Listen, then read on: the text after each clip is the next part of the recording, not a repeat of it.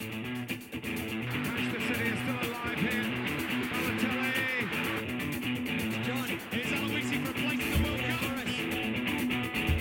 attacco Tevez.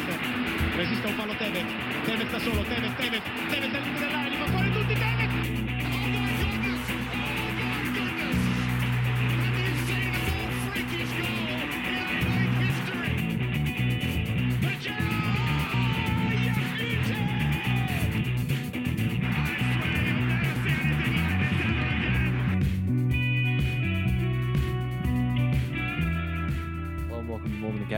podcast dedicated to the Premier League, the A League, and more.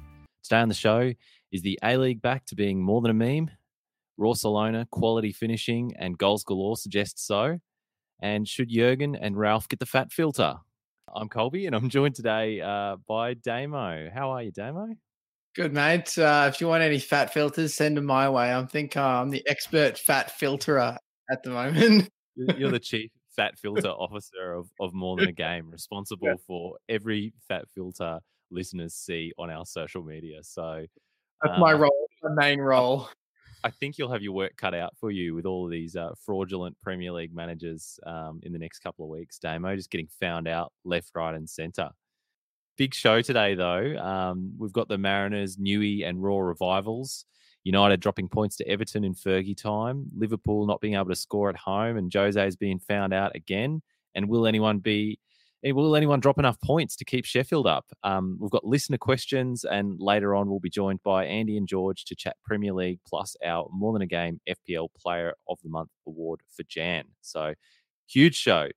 Um, and and we've just seen a bit of magic uh, in the Mariners game that's led up to this podcast. But listeners will be wanting to know whether you're going to bring any more magic to your moments of the week or own goal, Damo. Look, I um I really scoured the football world for any sort of magic this week, and I um I really struggled. The only uh, the only thing I came up with was a quote from Ole Gunnar Solskjaer that said that uh, Manchester United have finally got the magic back after they won nine 0 uh, midweek, and we saw how that ended up uh, this morning when they obviously, as you mentioned, drew three three and threw a couple leads away. So. Uh, I'm, I'm not sure if it's an own goal. Probably is an own goal. Ollie saying that Man United have got their magic back, and it's not really back, is it? It's a bloody struggle. I'll tell you what. Own goal was a struggle for me this week. Normally I've got too many. To this week I've got nothing. If you want me to reel some off, Yeah, go on. Give it. Give us your own goal. Let's let's let's start off with those. let's go with some own goals. So I think one of the biggest ones this week was um, Ajax, who admitted that they just completely forgot to register Sebastien Haller for their Europa League squad, which is, I mean, if that doesn't that doesn't spell Farmers League in uh, one sentence, I don't know what does. Um, and then I got another another good one. The um, and I think I put this in the group chat earlier this week. Is the great grandson of Benito Mussolini signed for Lazio, which is um, ironically Serie A's historically right wing club.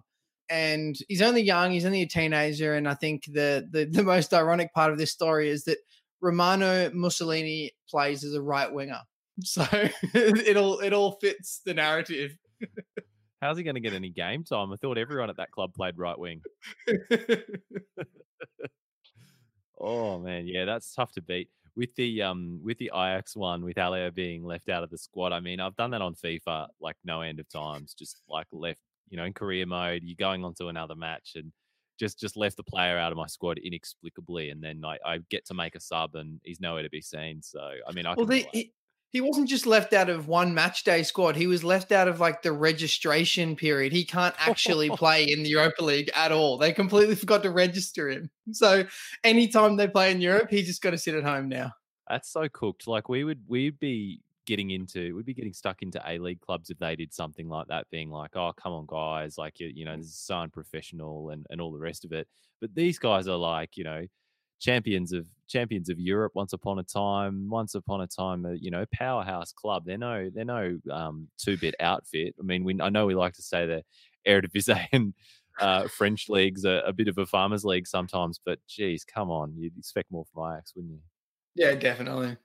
quick moment of the week though from me. I mean, it's just the just the Raw Salona. Raw Salona are back. I'm I'm, I'm saying it. we- we've been able to get excited for games for the first time in in a, like quite a few years. Uh, the the style of football is very attractive, scoring a lot of goals. Yeah, I mean, I'm sure we'll talk about it uh, when we cover the Brisbane uh, victory game. Plenty more on that later. Uh, but we do have uh, another listener question this week. We we put out a question on Twitter, Facebook, and Reddit for a bit of a discussion this week. And this week the question was, what can you put your finger on as to why this season is so entertaining and unpredictable? And can you remember a better start to an A League season ever? Um, and this Damo, this got a lot of responses. Um, I'm sure you've seen them all come in, and I've listed a bunch of them here. But they, they there's a couple of themes that came through from them, and the first one is just the youth. Listeners gave a lot of reasons for that, like salary cap and COVID reasons. Um, Lachlan Perry on Twitter just said "youth" in all caps. uh, Felvy Felvy Mups uh, on Twitter said, giving the young lads a chance. Nieuwenhof, Wenzel Halls, Kuol, D'Agostino, Yule, Brimmer, Wood, etc., etc. They all want to prove themselves and to play well, and it's great. And almost every young player is having a breakout season. A quote from uh, More Than Game Zone, Tommy C says, "Young players like Yule." I don't know if that's GF or this wants to be heard. I thought that was funny because we already had like two responses saying Yule, and then Tommy just thought he would get in there as well. But um, FC, I like this one on Reddit. Um, he put it well, saying, or he or she put it well, saying lots of teams unbalanced by cap reduction related departures. Plus, kids getting more game time has meant that the worst teams aren't falling behind and the best teams aren't pulling out in front as much. So, FC seems to think um, that this COVID period and youth breakout has been a bit of an equalizer for the league.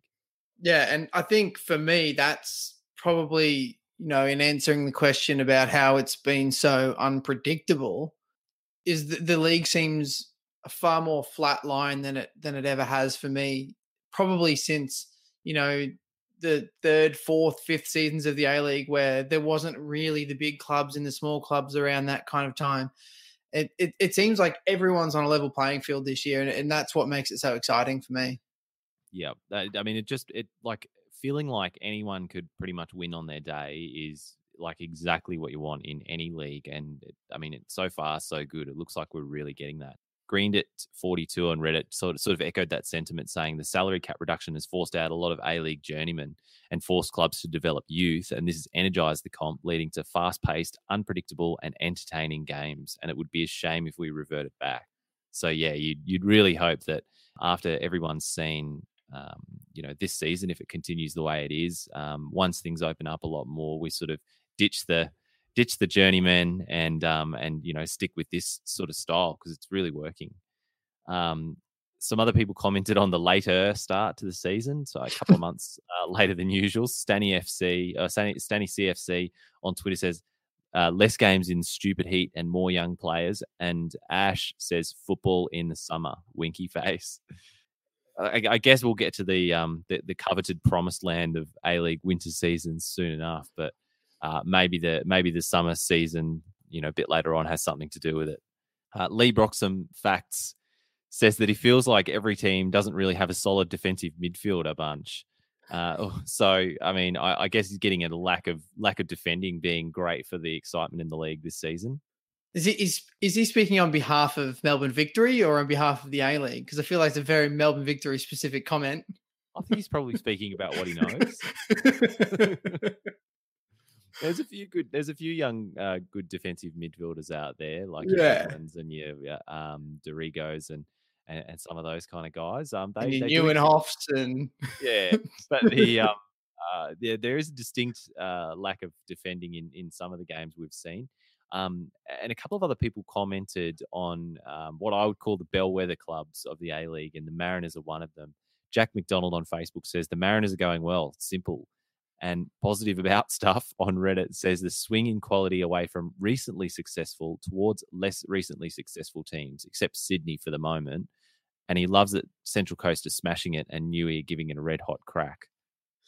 Yeah, uh, this I thought this was a really interesting comment because I was I was looking back at um, history of A League winners and who who was at the top of the league, and the A League seemed kind of secular in that you know the first couple of seasons it was Sydney, Adelaide, Melbourne. They were the teams that were unbeatable, and and then they kind of dropped off. And, and it seems that way when the when the salary cap, you get too many players that want too much money, and all of a sudden you've got to kind of do a reshuffle and a rebuild, and and those teams dropped off, and the place was taken by Central Coast, Brisbane, Newcastle. And then that kind of circled away again, and Sydney victory came back, and and that's kind of trended back to where we are now, where we're seeing those per se smaller clubs doing well again. Yeah, it was it was looking like for a while it wasn't going to change though. I was worried that it was just going to be Sydney and Melbourne victory just running away with it for years, and it was almost getting like like I don't I don't want to watch Sydney, you know, win 16 titles in a row or something like that. Like it's just not good for any league to have that. And and I think that go, that that's just such a huge part to do with it. Like traditionally successful clubs like the Roar and the Mariners, um, you know, having a good season um, could be yeah. You couldn't get a better uh, thing for the league, I don't think, in terms of excitement and unpredictability. Um, and you can always send us your questions, comments, or hot takes into mtagpodcast at gmail.com or on any of our social media links. Links to all of those in the show notes. Coming up next, though, the Bunnings A League Match Week 7.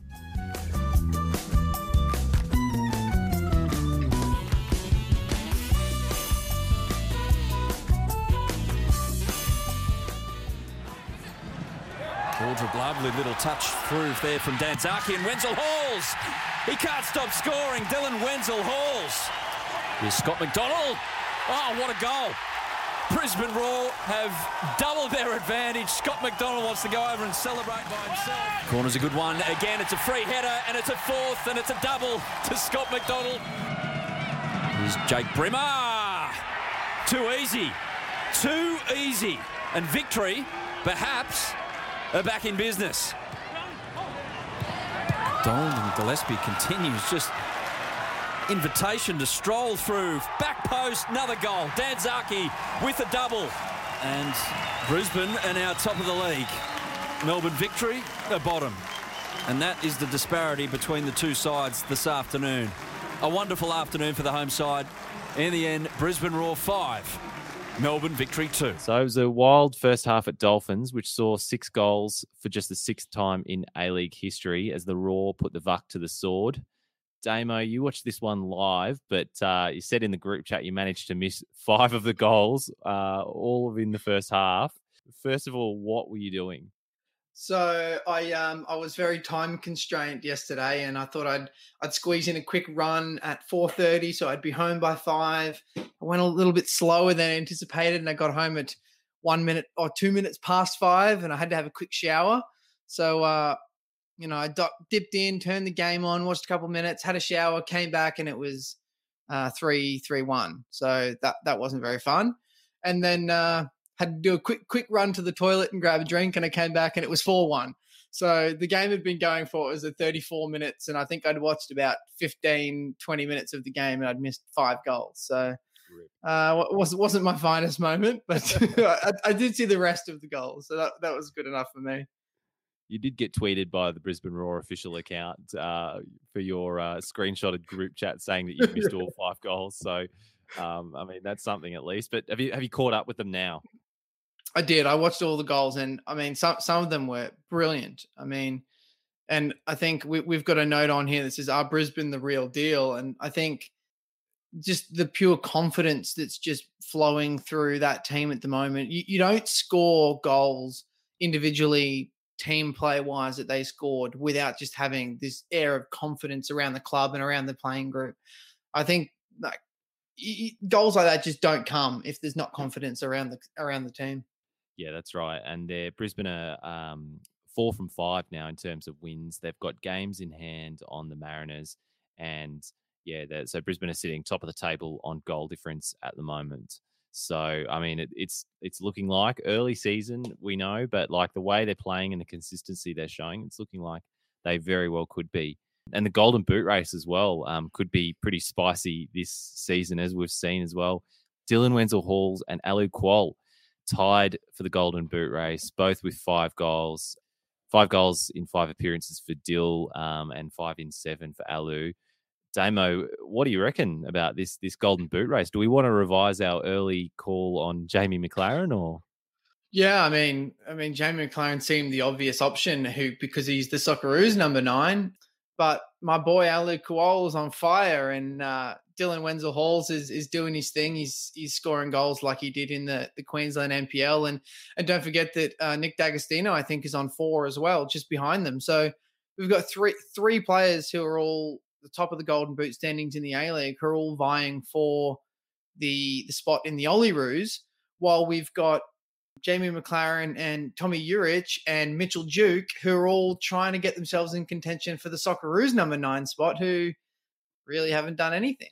So there's lots, uh, lots of incentive. I mean, aside from just winning the Golden Boot, like there's lots of incentive for all of these players to give it a give it a red hot go this season, and it looks like the trend's only going to continue. Um, just seeing games full of goals, and I just I was just going to say I had a, a, a, good interview with there was a good interview with Ali Kuol after the the Mariners game just earlier, and uh, Rob, Robbie Slater tried to get him to say that he wanted to commit to Australia and wanted to be part of the Olyroos selection. And Ali Kuol kind of brushed him off and saying, I, I don't really care. Well, it's not that I don't care. It's just anyone who offers me international football, I'm going to take it. I, I'd be happy to play for Australia, but you know, they've got to come knocking first. Essentially, is what he said.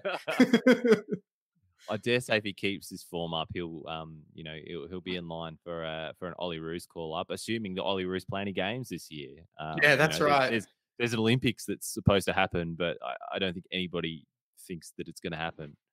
Aside from the organising committee of the Olympics, who are desperate to happen, but I don't think anyone else really thinks that this is going ahead. Um, and, and we should say we should say a word about the Vuck in this game. Um, we we've been known to lay the boot into them. We need we need a bit more balance on the pod, but let's just let's just talk about their their form and um, they've shipped a lot of goals. They've they've lost a lot of games. They're sitting rock bottom. Um, I, I didn't see Vuck Twitter after this, but um, you know, are they going to start demanding that Brebs get sacked, or should he be given more time? And and who's responsible for this uh, run of bad form, Damo? Look, I read I read a good um, comment on Twitter that I, I couldn't actually find when I was when I was thinking about this and trying to bring it up. That th- this current form of Melbourne Victory is a reflection of of where the club backroom staff the, and their approach to Melbourne Victory's like makeup since about halfway through last season when you know things started to go poorly and, and the club kind of said all right well we're going to cut some costs we're going to bring in a a manager that's already at the club. We're not going to bring in big plays like we always have, you know, and that they've kind of cut costs everywhere and half-assed a lot of things that they haven't for many, many years. And and I mean, their form is is essentially a reflection of of how the the backroom staff and the and the, the committee at the club have tried to organize the club all So over the place. So basically, the club have sold the manager and the playing group a bit short. Yeah, I think that that's an easy way to put it. Yeah, definitely. Interesting, yeah. Because I mean, obviously, the manager has to take some level of responsibility, but I mean, yeah, we, with that kind of um, investment, I guess, for the season, uh, you know, with, with a club like Melbourne Victory, who normally by A League standards bring in the big guns and um, and really push the boat out every season, um, this is a bit of a different one for them, and uh, especially after last season. Um, you know the the bad season they had. Um, yeah, it looks like it's going to be another one, but yeah, for, for different reasons. Yeah, I mean, uh, to answer your question about Brebner, I I think Victory don't really have an option. I think they've got to keep him around because, you know, what's the benefit in sacking Brebner at the moment and bringing in a new manager into into a role where he's probably going to finish last or second or third last anyway? You may as well let Brebner ride it out and then completely refresh. it would be absolutely ridiculous to get rid of him. And I mean, the the question really only comes from um, you know a response to some pretty reactionary um, Vuck fans that I've sort of seen on Twitter um, blowing up about this. I mean, obviously with the recent success that the club's had, there's a lot of a lot of fans of the club who aren't too used to um, losing like this and in the manner uh, of some of these losses either. So um, yeah, fair, fair bit of um, fair bit of reactionary uh, stuff on Twitter from Vuck fans let's let's move on though. A lot of a lot of A League games to cover this week. We said we said going into this that we were only going to cover like the top two or three games uh, and then just sort of leave the rest. But I think we're going to end up talking about just about all of the football, um, at least from the weekend, because it's just been so good. But we, we have to talk about Mariners and the Woo. So uh, after a big come from behind win over Melbourne City midweek and Matty Simon's big 200 for the club, the Mariners have gone and done it again, coming from behind twice in this game to beat the Woo at home, uh, thanks in large part to Alou Kuol. Damo, what's the Mariners' ceiling this season? Look, I, I'm still hesitant to say that they'll be competing for the title. I still, and you know, I mean, uh, this is based on no statistical evidence or anything. This is just you know a whim, a feeling that I've got that I don't think they'll be able to last last the um the full season at this kind of level. The, the a lot of the wins they've got, they've come from behind, which is good now, but later on in the season when it gets a bit of a grind and you're going behind after half an hour, have you really got it in you come back and get three points every game? Something's got to change. They've got to go ahead and got to hold leads, which they haven't been doing. What you said there, um, you, you know, it's sort of a bit of a feeling, and it, it's like if, if you're doing tipping comps, I always find like it's it's the feeling you get when you're looking ahead to the fixture and you're like the Mariners. Can I can I trust them? Can I take them seriously? Do I think they're going to get points this weekend? And and I found myself like on a on a sort of night teetering on a knife's edge, going, oh, I think they might be able to get it, but I don't have full faith in them yet. But and I guess surely the day would be coming soon that we're going to have to consider them a serious team again. Yeah, but you know, this could be one of those cases of like Leicester when they won the Premier League years ago, where it was, you know, even in you know October and November, people are saying, "Oh yeah, they're going to fall off," and then every week for the next, you know, twenty five weeks, people are saying, "Oh, they're going to fall off. Oh, they're going to fall off. It's inevitable. It's inevitable." I mean, I, I don't think it'll be a situation like that with the Mariners, but who knows? The Mariners could just keep winning games. And uh, Matt, if any, if Matt Simon's got anything to say about it, he thinks they can win away from home as well. Because I mean, that's another point to make is that um, all of their wins and all of their form has come at home at the moment. So it's it's different traveling away from home and getting points, particularly going to to di- difficult venues like Brisbane and Redcliffe, like Perth. Melbourne's always a hard place to go to against any team you play you know, these are tough games and tough away trips. It's funny you should um, bring in the Leicester comparison to um, to the Mariners season because I was actually having a conversation. Um, friend of the pod, Matt Olson, got into my DMs during the week after the Melbourne City Mariners game and was sort of was sort of drawing the comparison, saying it's it's reminiscent of Leicester, saying they were they were they were only aiming for forty points the year they won the league, given their performances and results so far there's a bit of a comparison to be made with the Mariners. And De Silva was coming out under that after that City game, saying, "Oh, look, you know, we're only aiming for sixth. We think that that's pretty much the best we can do, or something to that effect." But he basically drew that same comparison as well, with everyone sort of downplaying it and just being like, "Yeah, we're going to go hard and go for sixth," which every A League club says. But um, yeah, funny you should say that as well. Yeah, I guess it's kind of win-win for the Mariners at the moment, right? Because there's nothing expected of them, and I'm pretty sure every single one of us on the pod here predicted the finish either last or second last. So anything better than that is a bonus. So there's no expectation of them to continue this form. So there's no pressure on them to continue this form. So as, long as they keep winning, everyone just keeps going. Oh, this is this is fun. there's no pressure on them to keep going. Yeah, that's right. Um, well, it is their best start to the season since 12-13, um, which we just heard on the on the coverage of the game.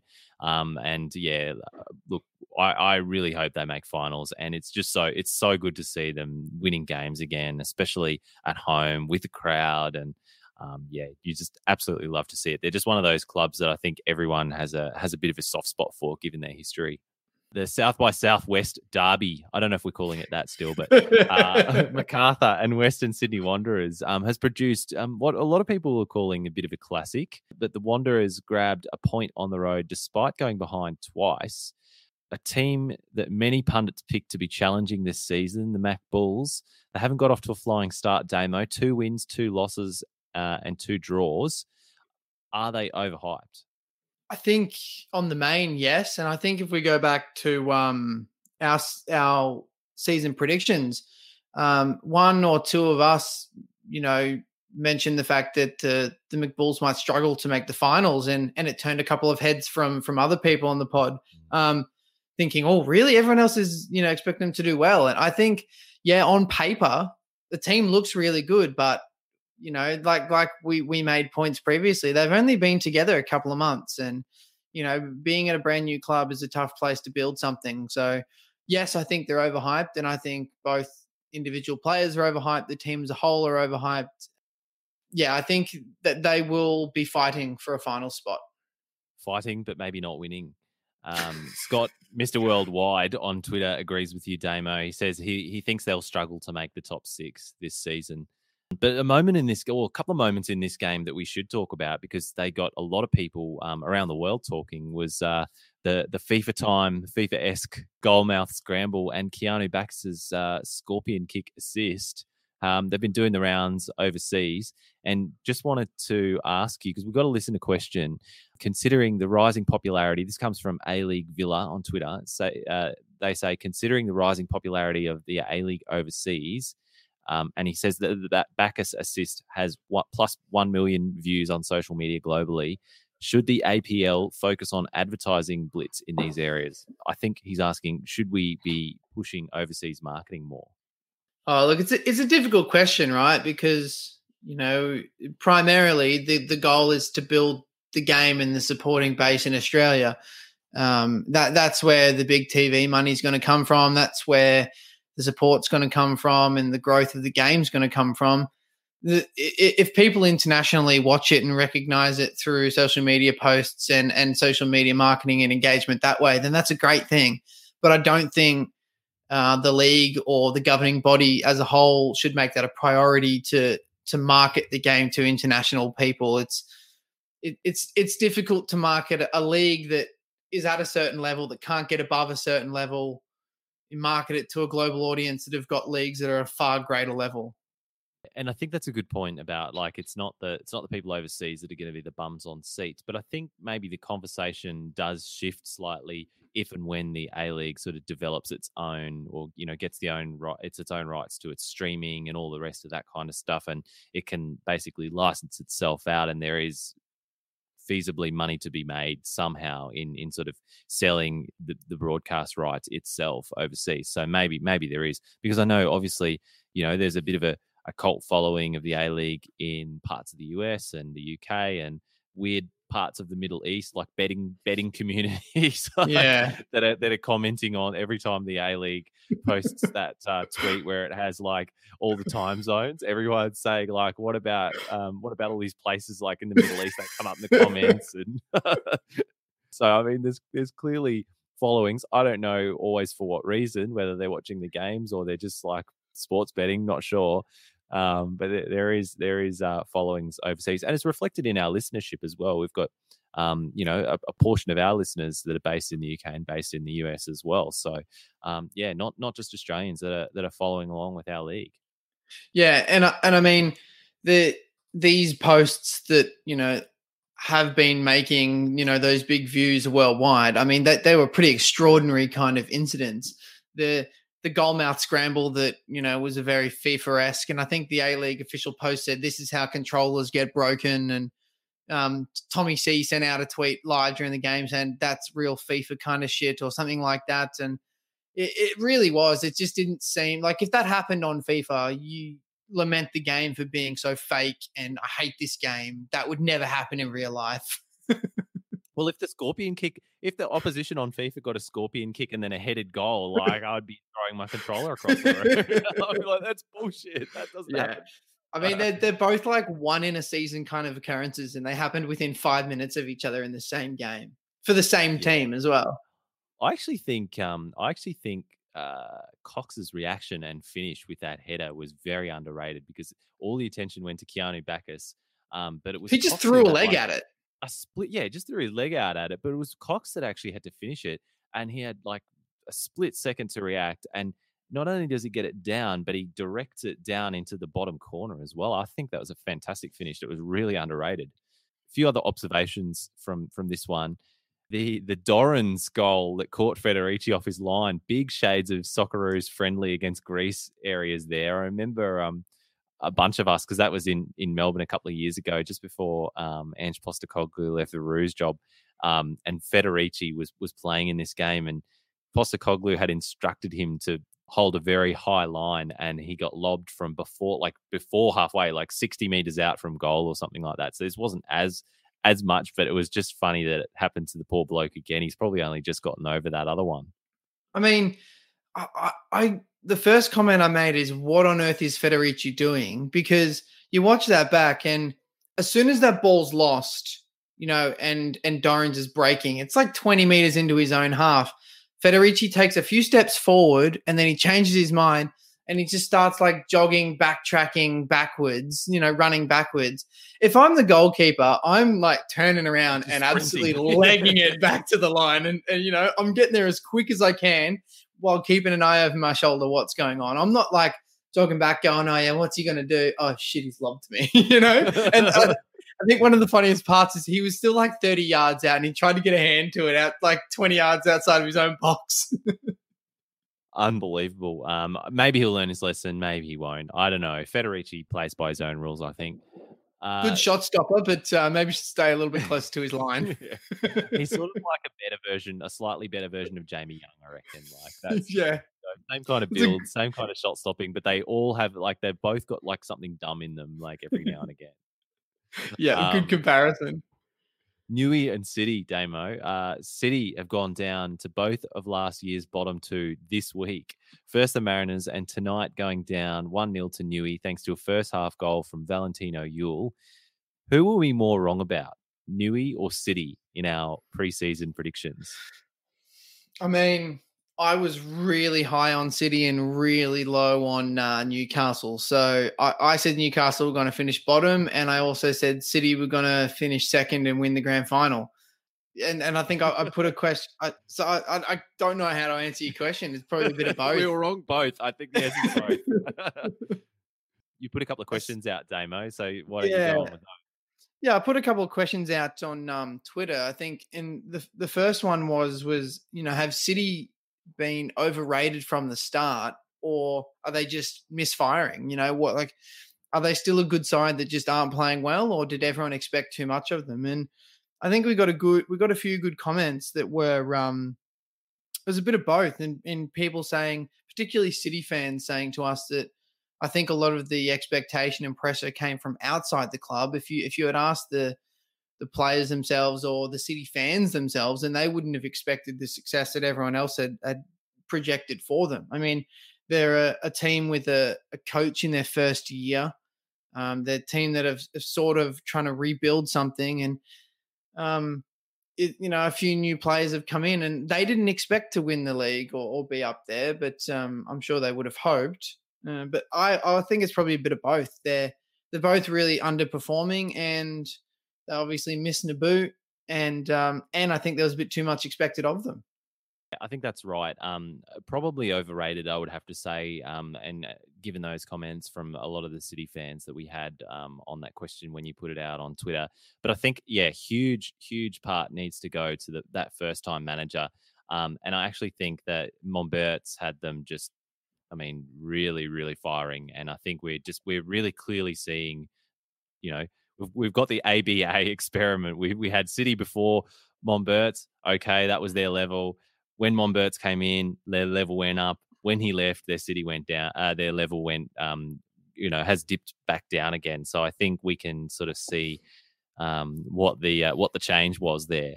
Um, Yeah, look, and I think Mombaerts had a very um, clear identity and style of how he wanted to play. And we had a good comment from um, Matt F on Twitter that said they don't mm. seem to have any plans with the ball. It's hard to see what style they're striving to play.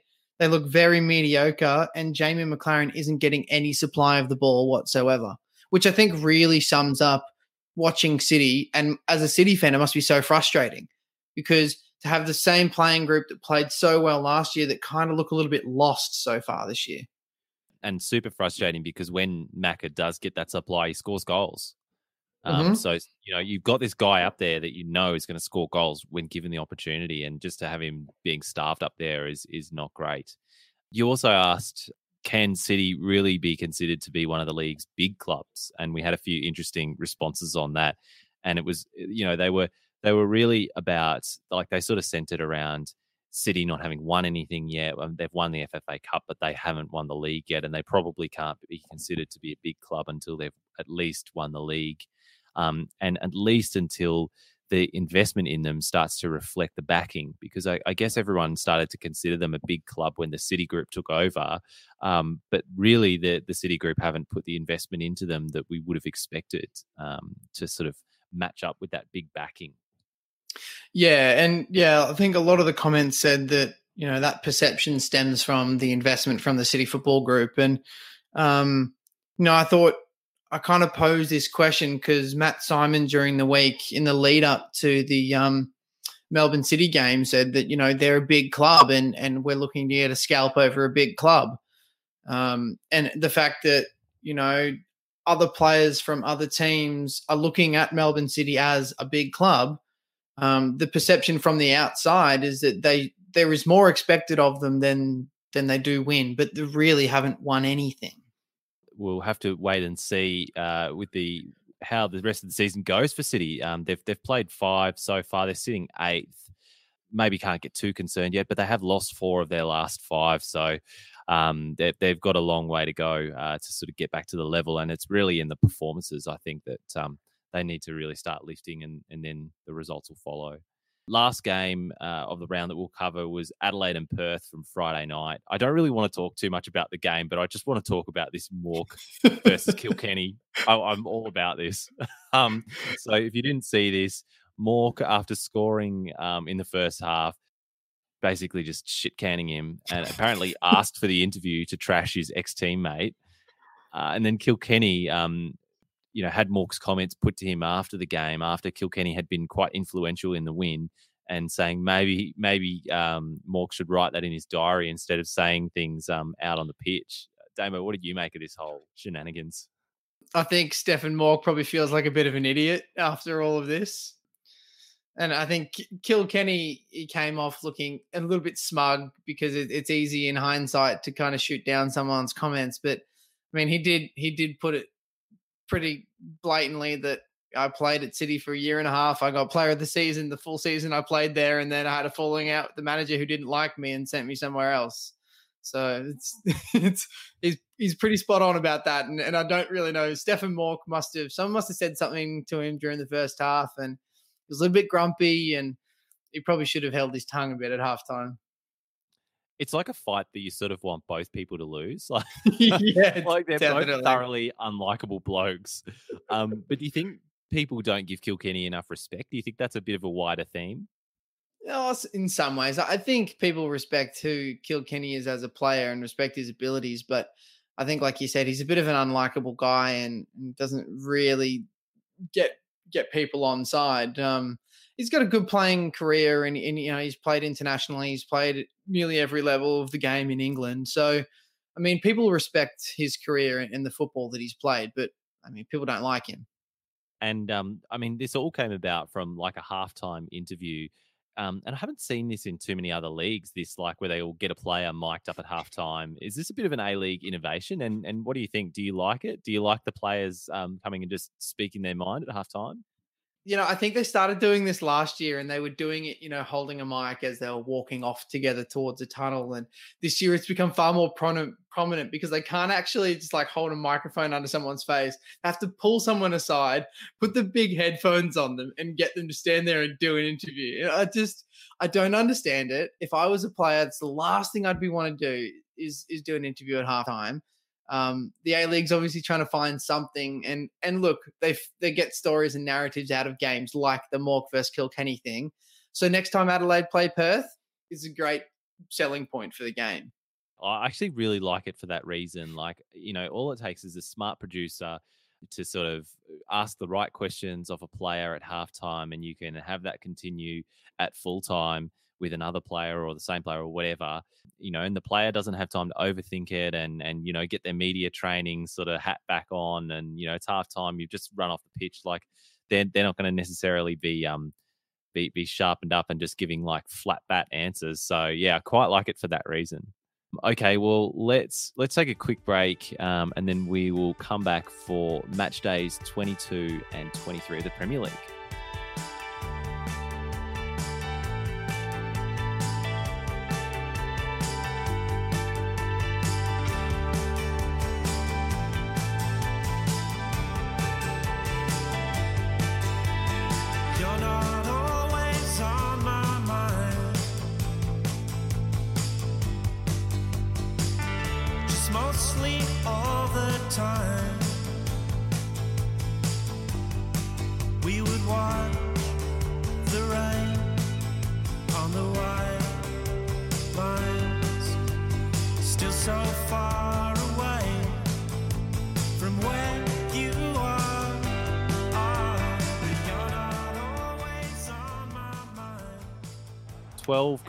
Two games this week um, and just four points to show for it for Manchester United.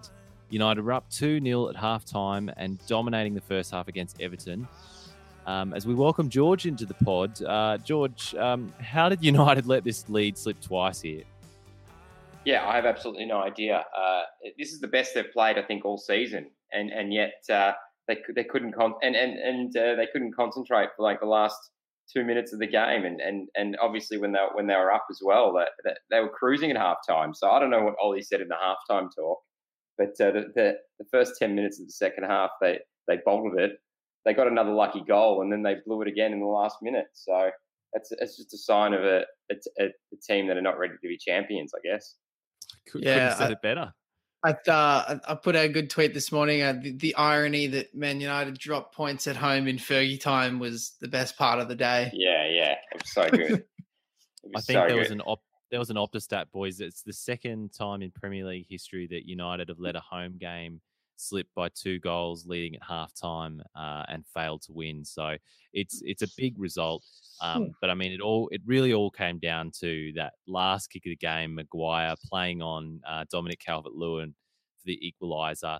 Maguire hasn't been the same since Greece. Um, Yeah. George, do, um, do United need an upgrade? And Well, I'm just a bit worried about where, where he's going to. Um, is, is he going to go overseas before the Euros? Is he going to go somewhere else? So just Cyprus. yeah, maybe, maybe. But it just as long as he well, does he need to get arrested again to to go back to his old form, or does he? maybe he should just try some How do they philan- reset him? How do philanthropy or something. him? Do some community service somewhere. Um, help out with Get the some- vaccines. Help out Yeah, with the get- vaccines here. Get some school kids some lunches. Yeah, yeah, yeah. Just go We need- work We with Rash. really need to work out how to rehab Harry. Yeah, yeah. He's absolutely lost it. So yeah, and and and that freak and that last minute free kick, the whole United team stepped up, and Harry just stayed stayed there, and they were, they were like playing four Everton guys on.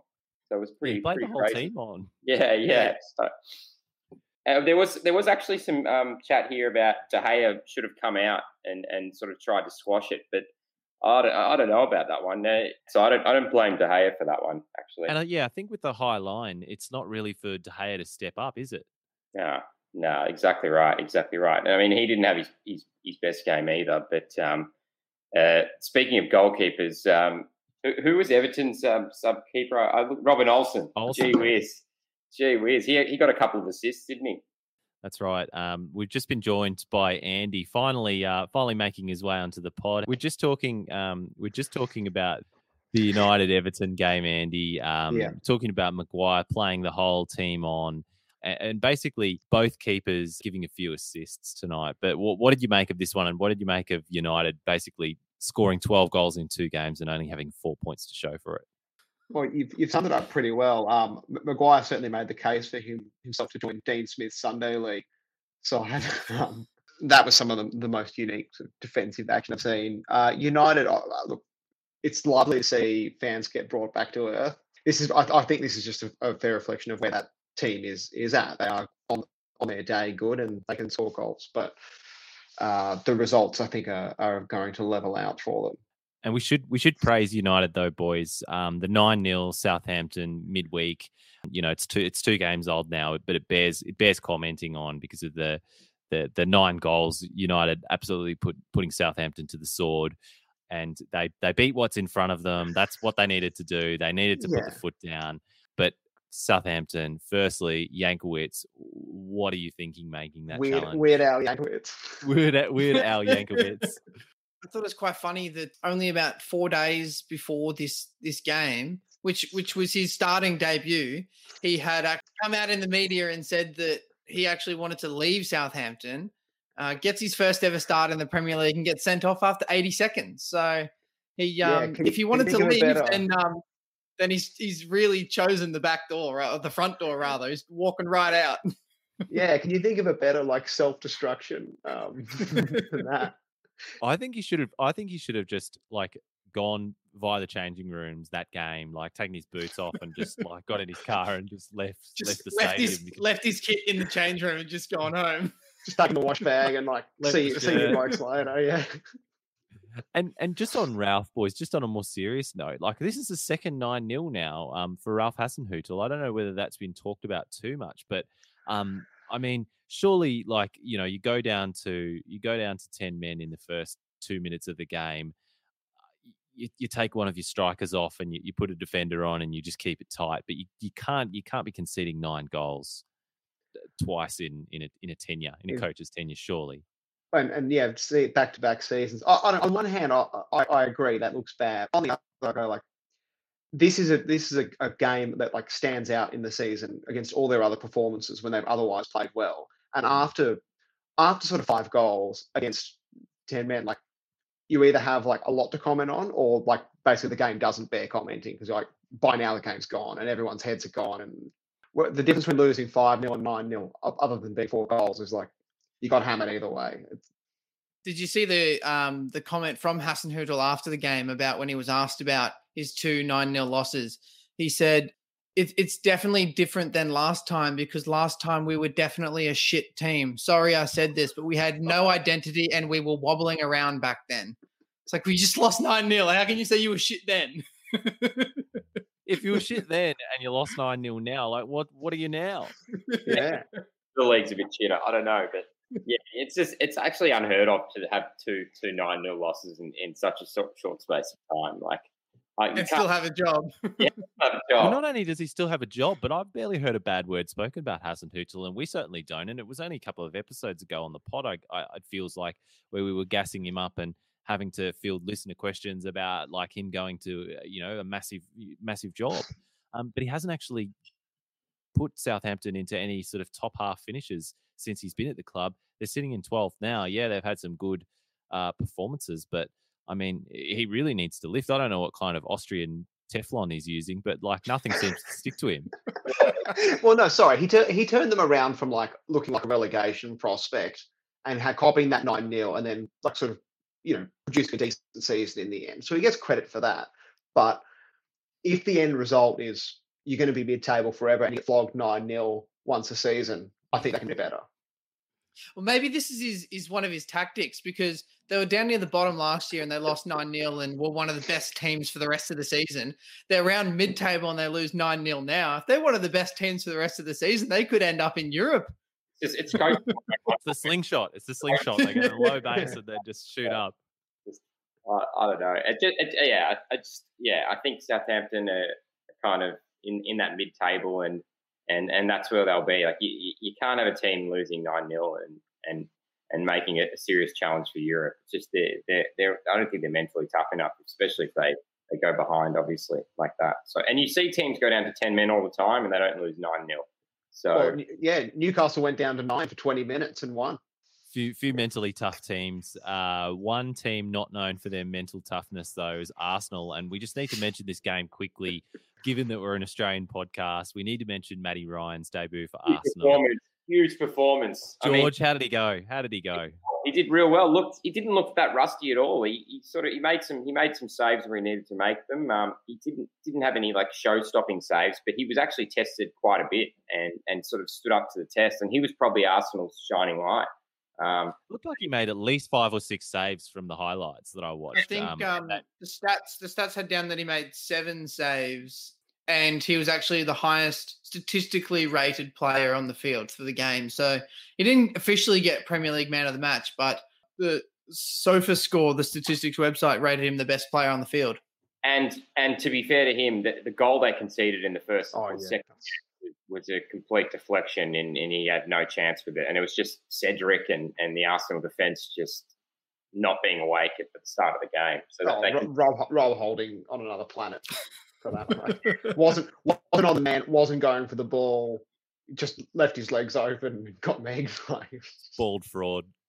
Yeah. So yeah, he, he'd, be feeling pretty pretty pretty annoyed because he, he did put in a good performance. But I think it'll mean he'll he'll stay in the team, I guess. So it'll it'll um it'll be one to watch. And and Europa League's probably coming up in a week or two, I think. So he'll be getting a run of games, which is good. And how long's Bernd Leno out for? Just the one game? I think yeah, it was just the the one game, but um yeah, it'd be it'd be it'd be tough on Matty to, to drop him after that performance. Yeah, we just need Bernd Leno to um, have a fight with um, Maupay or um, or you know get another red card or two, and, and Matty will be away. Um, that that's probably it for the um, uh, this week's games. But there were a few quite good ones midweek uh, that we should go back and talk about. Firstly, um, Brighton's first win over Liverpool since 1982. Liverpool's second successive home defeat after Burnley a week or so ago um, at Anfield. Boys, title defence over for Liverpool. Well, they're playing City today, Colby. So I think, So I it's, think it's that's a all bit- on the line today. I was saying. Yeah. If, they- if they don't if they don't beat if they don't beat City today, then yeah, the title title um title run is over, and, and it's looking pretty dire at the moment in terms of you know if, you- if you're not picking if you're not picking up wins against Brighton, then you know, and, and obviously the week before as well, it, it's it doesn't bode well. I think their defensive fra- their defensive frailties are, are sort of coming coming to the fore. Like they were, they were hanging on, they were hanging on with their makeshift, you know, midfield and Yeah. defense. But I guess everyone's going to say it's the forwards not scoring, but I think it's uh, the whole balance of the team's a little bit off. If, if only if only there was an elite level um defender like Dashma available.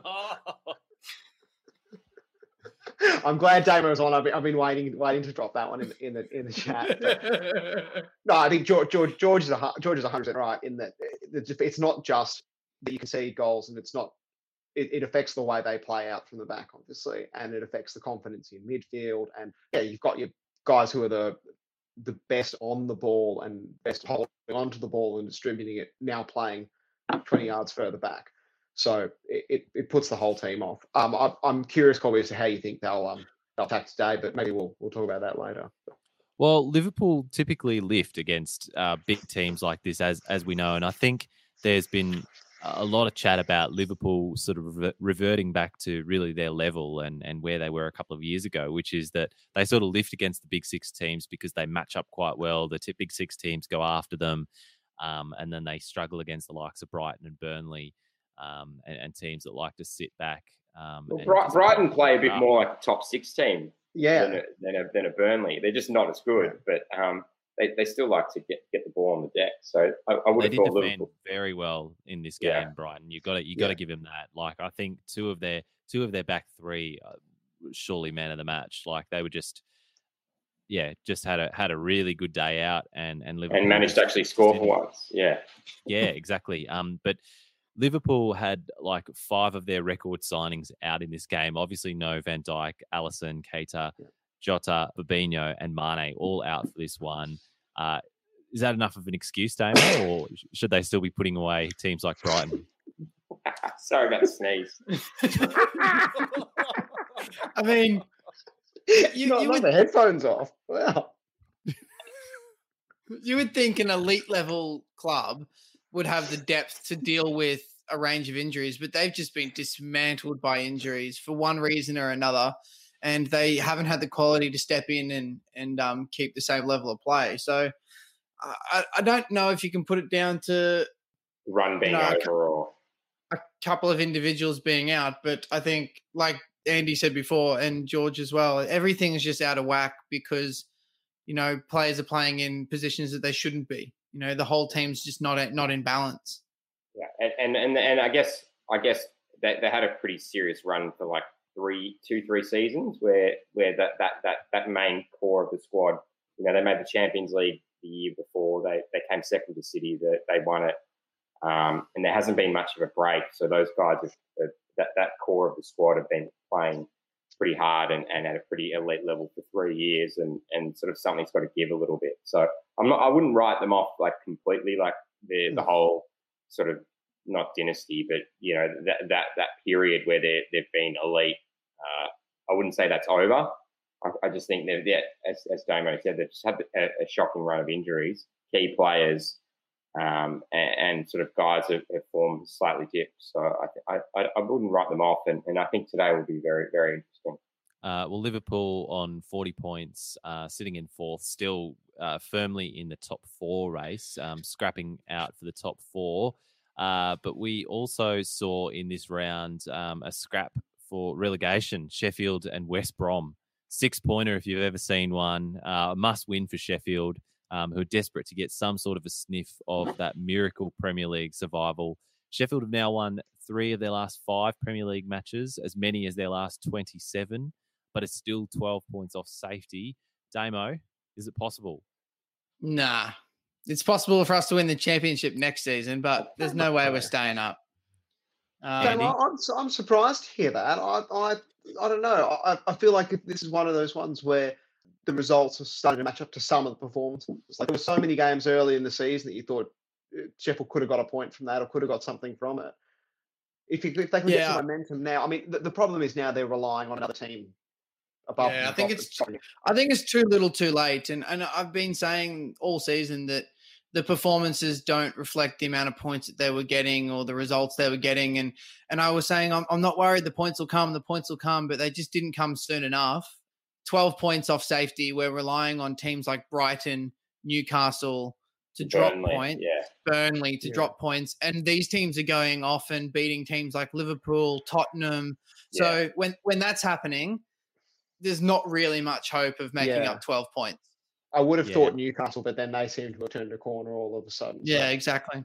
But Yeah, but I, I don't think Sheffield United will finish last. I think I No, think they'll no, probably think so. finish in in Second 17. last. Well, 17th is safe, so. I mean 17th is 18. Sorry, 18. 18. Well, That's what I uh, meant. yeah, they're, they're four points behind Fulham at the moment and one behind West Brom. Um, so, and Fulham, yeah, there's, a, there's now a gap between Fulham and Burnley from at 17th and 18th, uh, respectively, of, of eight points. So, even Fulham are starting to get uh, drop drop behind, and especially not being able to get a, a win last night uh, against West Ham.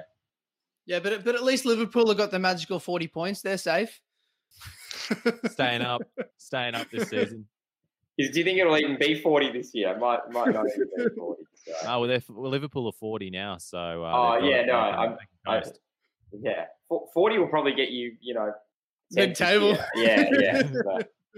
Uh, a team who won't be getting 40 points is West Brom, though, boys. We should say a quick word about them. Is Big Sam leaving before the end of the season to uh, keep his perfect record intact. There'll be an asterisk on it. It'll be put an asterisk on the uh, on, on this on this managerial run. You know, couldn't couldn't do enough business at the transfer window, COVID, Brexit, all, all the excuses you want. But Uh, uh, it'll no, definitely have Brexit. On, it will definitely have Brexit on his list. ever there was a Brexit manager. West Brom have conceded 26 in 9 under Big Sam, um, and they conceded 26 in 13 under Slaven Bilic. So, a few people out there saying uh, that the club might have pulled the trigger a little bit too early on poor old Super Slav. West Brom are playing Spurs tonight, though, so they could be in with a chance to, to turn it all around. Um, Yeah. Spurs, meanwhile, uh, during the week went down 1 0 to your Chelsea, George, thanks to a Jorginho penalty. Um, Big Data Damo suggests that Spurs have overperformed their XG by more than 12 goals. Um, boys, is clinical finishing paper papering over the cracks of a broken style of football? George. Oh, Damo's 100% right on this. I, I, couldn't agree more. Like, i- and and the perfect example was the game against Chelsea, where I think they had two shots on target the, the whole game, and, and Vinicius had that header at the end of the game. But for the first 45 minutes, they didn't get past halfway. Like there was maybe one break to Son, uh, and that was it. They didn't even try and attack. It was completely bonkers. Like it- they were playing at home. You know, Chelsea's like third game with a new manager. Um, Chelsea dominating possession, so you'd think Spurs would press high and, and put the pressure on and, and try and smash them on the break, but they, they did nothing. It was really bizarre, and you, could. I, I don't think I've seen a team so defeated before. Before, like in, in the first ten minutes of the game, just with no, with no idea, no no interest, no passion. Uh, they, we they can watch picked the it up. Southampton game again. Yeah, yeah, no, that's. I mean, they had an excuse of a player send off, so it's really bad, and and, and it's the trend that, that's been. Uh, it's a consistent trend for the last sort of um, month or month or two, where they, they've been playing like this, and Son and Kane have been getting them out of jail with with being clinical and and and and outperforming their xG because they've they've been taking their two or three chances a game and scoring, and and and that's and it has been sort of covering over the the, the way they've been playing football. And um, you know results have been uh, papering over those cracks, and and it was really really evident um, in the game against Chelsea that that style of play is, is you're on a hard into nothing because you, you're not actually getting the ball, so you you're sitting back the whole game waiting for your one chance, and if if you don't have Harry Kane playing, then you lose your link man and, and your deadliest finisher. So um, Kane's been Kane's been keeping them where they're at, but um, with with him out, it's really really evident. this vin- vindicated uh, Damo XG chat. There's been a lot of XG hate uh, this week coming coming across uh, to the pod. What do you what do you what are your thoughts? I mean, data is rendered useless without uh, interpretation, um, and people just look at XG and go, "It's it's like the old uh, we had more possession, so we should have won" kind of uh, kind of argument. But I mean, it, it it's not a good indicator of who should have won the game. It's just a good indicator of the quality of chances that you're creating, and clearly Spurs aren't creating good quality chances and that's reflect that's reflected in the amount of goals they've scored in their last uh, four games. Um, I think they've scored what is it? Oh, I mean they scored five goals in four minutes against Wycombe, the bottom of the championship. But apart from that, they've really, really struggled to score goals for the last better part of the last four weeks. Um, and I think Mourinho lost. He's lost three games in a row. Pochettino didn't lose First three games in a row. I think it's the six first years. first time he's lost three in a row as well. So you know, a lot of things are going wrong at Spurs. Andy, how many times are we going to find out uh, that Jose's a fraud? Well, well, I'll- I'll say How many more filters? If we if we if we yeah how fat filters. Um if all I'll say if we did live in the parallel universe where they continued up uh, that Spurs Spurs continued with this like you know run of clinical finishing and bailing themselves out of games you know that we would be saying that this is the Mourinho masterclass and and he's and he's back and and look at how his, his teams always do this like that's that's how they play they put pressure on and then they catch everyone. So uh I don't think he's any more of a fraud than he has been for the last five, six, seven seasons. But 15 years. fifteen years. years, like, you know, since he last since since he last won that Champions League and, and that treble that doesn't really count. they can't um, they can't get bailed out because he won't even put bail on. Yeah. Well, What that's was the, one. um yeah, exactly that one. What was the quote from um a reporter asked why he didn't why he didn't play Bale and he said, oh, that's a good You don't question, but I'm not gonna answer." give you don't Yeah. That's, we that, was, needed that was, we needed that was the goal. Tony Ab- that was the Tony Abbott like refu- refusal to answer questions. Like that's Just just I haven't heard that, that tactic for a long time. Like, oh no. when he got asked if he'd go to his sister's wedding. Boys, what, what what's going on with uh with, with Gareth Bale? I've I mean I've I've read a report from Marca this week that um Spurs and Mourinho have questioned his his appetite to play football and don't want to extend his loan for next year. But I mean Madrid are desperate to offload him because of his wages are so you know so high. They need to get rid of him, but their only real hope was that Spurs were going to take him. Yeah, Man's there's no washed. chance.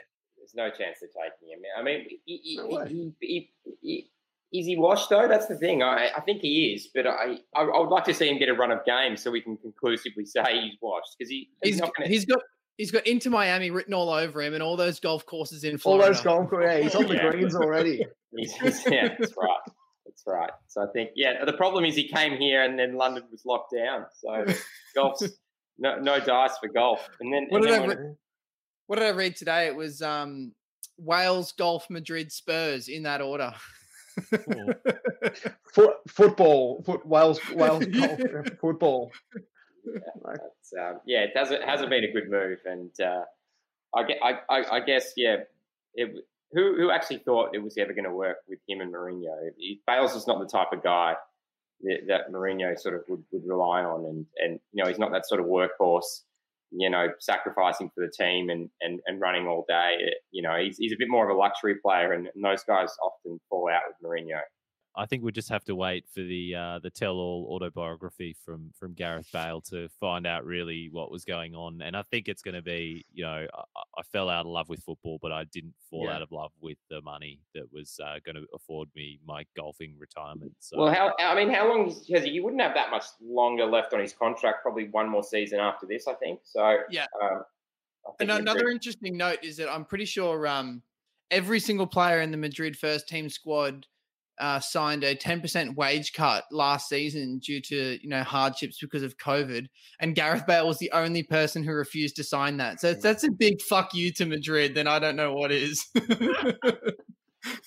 I mean, they had the perfect chance to let him go off to China. You know, the start yeah. of last well, that's season. why I did it. That's why he told him to fuck you. That's why and for some reason, they just said, "No, no, come back. We need you." And then they didn't play him anyway. Yeah. they they they panicked because they did uh, they, they they weren't sure they had anyone to, to fill fill his gap in the squad, and, and and they didn't they didn't sell him. They told him they would, and then he basically just sat on his ass and played golf last season, and and Boys, we've got a we've got an update on our more than a game uh, fantasy Premier League comp, uh, MTAG FPL. Our own Jesse, uh, who can't be on the pod this week, continues his sparkling form this season, retaining the overall competition lead by about 35 points. Uh, not a lot in in fantasy terms, but Jesse's still firmly at the top. Um, however, this month Jesse was beaten to the prize in January, and it's a new name who takes out the month's prize. Um, this guy's name is Mace Karana. He takes out the prize by 13 points. So, congrats to Mace. Get in touch with us to collect your monthly prize. We're not announcing this on social media, so you have to be listening to the pod. Also, a reminder that last month's winner, Michael Emerson Jones, needs to collect his prize. Uh, hasn't forward, so. please report to Colby's house. Please, and collect. Please If you collect your your child money, from the from the uh, cashier. Yeah. if you're listening to the pod and you know Michael Emerson Jones, um, you know, ask him firstly why he's not listening to the pod, uh, and secondly, um, you can tell him to get in touch with us. Otherwise, we're just going to have to do something else with your prize. I, I don't know what what we're going to do with it. If any listeners have any suggestions about what we should do, where we should send his prize, hit us up if you've got an idea. Um, and we'll also, in the next couple of weeks, be restarting our A League Survivor tipping competition. We might introduce rules this time, like actually enforce them, uh, and we might introduce prize money. You never know. Uh, so that one will be back soon. So watch out. Uh, watch out uh, to all of our social media channels uh, for uh, details of that one, and all those details uh, will be in the notes to this podcast.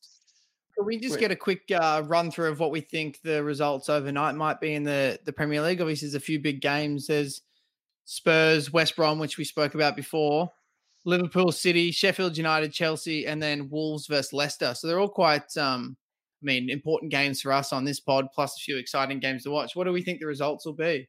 I think that Liverpool and City is going to be a scoring draw. First of all, any advances on that?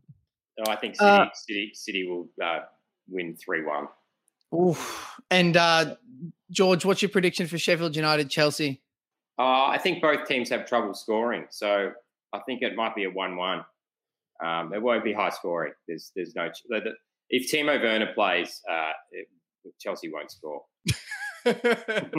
You're, you're off Werner now. I mean, I mean, have you seen him? Have you seen? I've never seen a man so devoid of confidence in my life. So I think Leicester should do the business against Wolves Yep. uh, in the form that Yeah. Leicester are in, and Leicester have got Yep. a real sniff um, at a title challenge now, so they need to they need to keep that going and, and get up over Wolves, which I think they can do.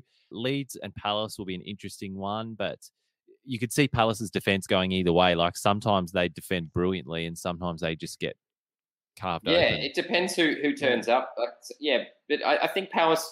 I, I, I think I, I would back Palace's defense in actually in this one. So I think they might sneak a win. Is um biggest question though is Mourinho going to get some more filters before the morning? I think start making the memes now. Yeah. Damien, you got to you got to prepare them early because you know Let's- you know they're coming. Let's start inflating him right now. Yep. Just, yeah, pumping him up. I think I think we need to do, I think we need to have like a uh, a fat filter sort of power rankings demo and just um you know who who's the who's the fattest manager of the week and just like you know they they just keep ratcheting up until Man, they to- burst. T- Tu- Tuchel's looking far too lean for me. at the yeah. I don't think the filters will work for him.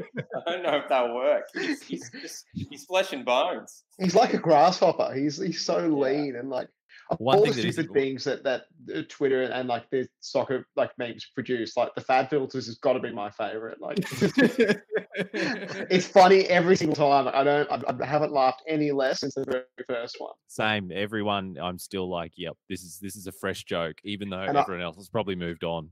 And for someone like like Frank, Frank, like when when Frank. Frank takes his next job, he has to like get a run of wins before they can decrease. Like he has to stay fat before, before he can It shrink in down. that. Comes in fat. TV filters. Yeah, well, uh, yeah. I think so. I think that's what that that's what we should be doing. Like it's only after a couple of wins where, and then we can just show them slowly, just coming back down to normal.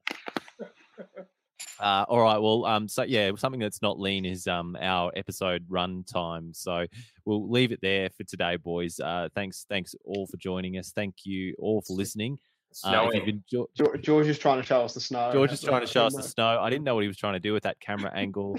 Um, you know, if you are if you are listening to this on the on the podcast version where ninety percent of our listeners still come from, then that was lost on you. Jump onto our YouTube channel because the, the podcast version will be tightly edited. Got a great editor on board uh, helping us out at the moment, so the editing will be very tight, and you'll miss out on most of these shenanigans. But um, go onto the YouTube version if you want it. If you want to So I, won't- I won't be on the podcast episode, will I? you'll be on there. a, a lot of uh, a lot of the stuff before you jumped on the pod won't be on there, Andy. If You, if you've enjoyed the show today, we'd love it if you could give us a review on Apple Podcasts or just shout us out to your mates, shout us out on social media, um, like tell other people to listen to the pod because that's why we do the pod.